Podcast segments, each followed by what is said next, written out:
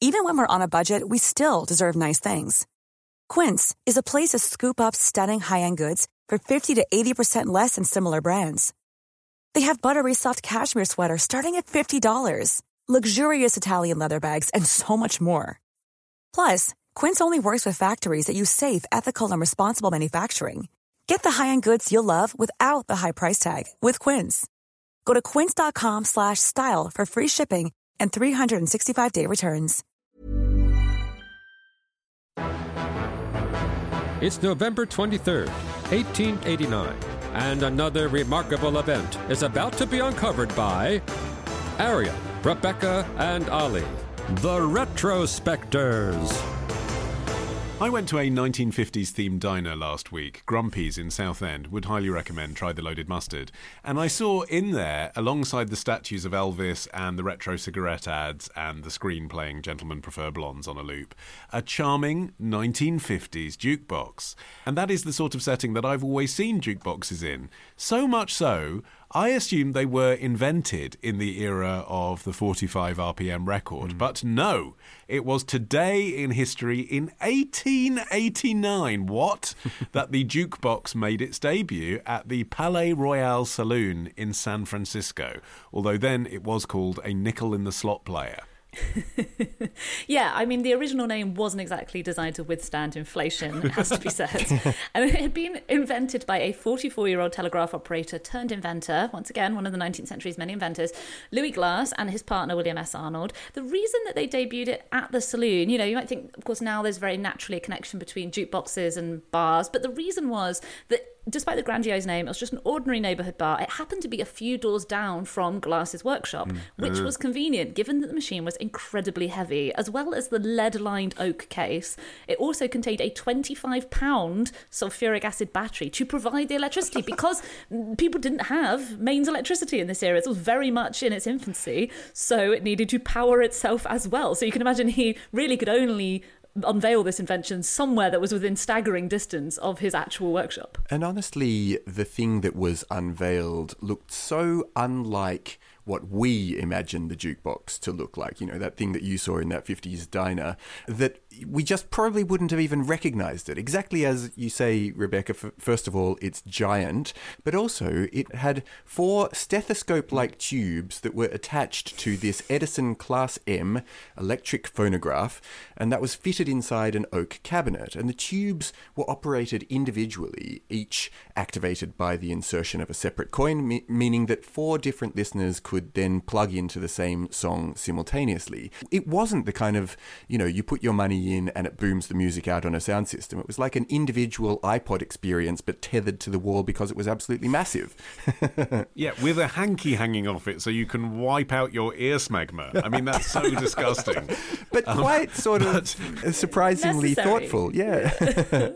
I guess. It doesn't seem like the most conducive invention to a social atmosphere, especially considering that what it was going up against was the existing automated machines, which were, you had music boxes, obviously a fun novelty for the family parlour, but not really going to get a pub sing-along going, and player pianos, which are the self-playing pianos. And again, without the pianola, without the words being sung, again, a little bit difficult to get your sing-along going. Do you know what I mean? People need the words to cue them in. They need to be able to listen to the original recording. And this kind of, I guess, maybe one person could listen through the headphones and sing, and then everyone else could sing along with them. But... And in fact, the pianola remained like the predominant way to share music with a group of people in a bar for decades after this, which is why we think of the jukebox as a thing from the 1950s, because they didn't perfect it for ages. Because... yes, now it seems slightly ridiculous to have interchangeable perforated rolls of paper mechanically rolled around by depressing the pedals. But as you were saying, in an era before electricity and in the era of the pub sing-along where otherwise you'd have someone mechanically playing the piano anyway, that felt like an amazing novelty. So I can totally see why that took off. And it was cheap as well to get the rolls of paper, whereas recorded sound was not cheap at this point. It was only one song on a wax cylinder that this machine was able to play. It's surprising, though, that they did have this fitted headphone system when you consider that the early phonographs were like, you know, they had a big trumpet built in for amplification. You know, that they were designed as a device that would play music for groups of people. So it must have been a kind of capitalist impulse that it's like, we want each person to insert money separately and they get their own individual experience that they can share with no one else. One person who was not a fan of the device, though, was Thomas Edison himself. He really felt strongly that the phonograph, one of the possible uses for it in the future might be music distribution, but basically it was a business device. It was a forerunner of the dictaphone. It was a communications enabler. And, well, this quote from Edison: "The coin in the slot device is calculated to injure the phonograph, in the opinion of those seeing it in that form, as it has the appearance of being nothing more than a mere toy." Like, he just saw this, taking his invention, putting it in a bar, as a real insult, actually, to what he'd created. I mean, but have you listened to some of those early recordings? Oh, like, a lot hilarious. Of them are people, like, doing really off-key, weird Irish dialect songs from the vaudeville stage. Like, they don't inspire a huge amount of confidence in it. This is a medium, it has to be said.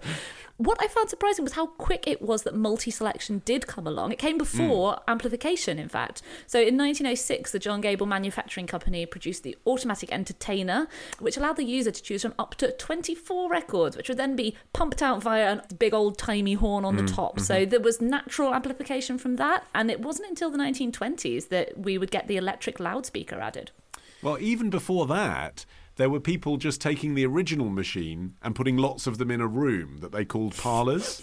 So there was one place in Buffalo, New York, that had 28 of the Edison machines. It's just looked like one of the old houses I would make on The Sims.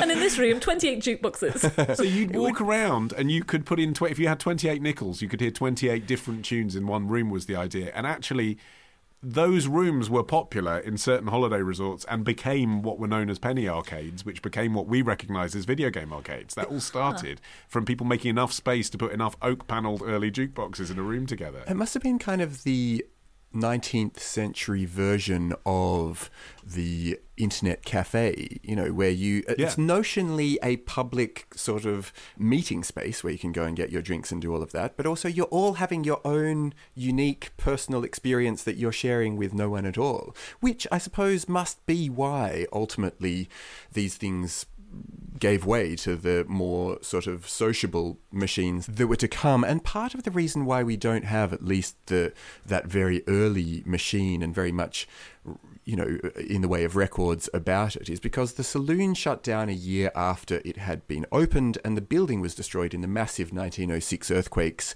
which lit fires in San Francisco that destroyed 500 blocks of the city. There was this massive levelling, and to an extent we had to take Glass's word for it that he had this great success in the spread of the device across the city, and his claim that he made $4,000, which by the way is like $500,000 in today's money. This was a big claim that he was making at some conference where it just couldn't be proven because the whole city was burnt to the ground.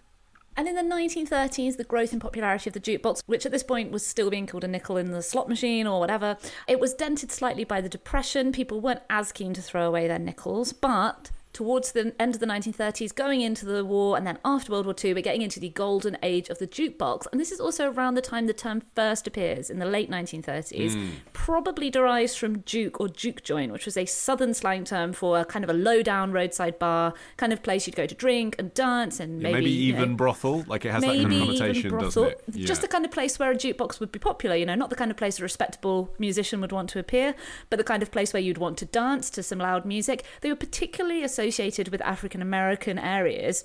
And for Black Americans, the jukebox represented a particular kind of freedom. It represented somewhere that they could hear what were called race records, you know, jazz and blues. They were often banned from white-run radio stations, you know, whereas white people could put the radio on and gather around and listen communally to music. For Black people, that wasn't always an option. So the jukebox represented this freedom to hear what you wanted in a group with all of your friends. Yeah, I'd never considered that element of it before reading into it.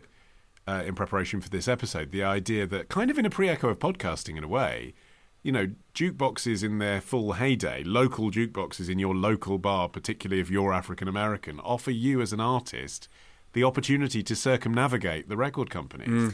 Like, no one's going to put your record on the radio, so you can put it in your local bar and get everyone dancing to it. It never occurred to me as a way of launching yourself, but people did that. It wasn't just the hits from the charts you could hear. I mean, it's staggering to think how long it took for people to be able to listen to music that wasn't either live music being played to them because they'd gone to a concert, or music that they were creating themselves because they'd bought a guitar or, you know, whatever instrument to do it in their own home. You know, this really was revolutionary. So again, it's surprising that it was this individual personal experience before you got to kind of the 20s and then 30s. And then in the 40s, the introduction of wall boxes was really key to the ongoing kind of sociable nature of the jukebox, because wall boxes allowed people to select the tune that they wanted to hear from their table or booth, and then it would go to the sort of central jukebox and would be played to the whole restaurant or bar or whatever. And crucially, kind of anonymously. Like, you could opt in or out of telling everyone that it was your choice. I'm doing the blobby song. Yes, again. Yeah. Tomorrow. I lost friends whose interpretations of humanity's origins were thrown into serious doubt.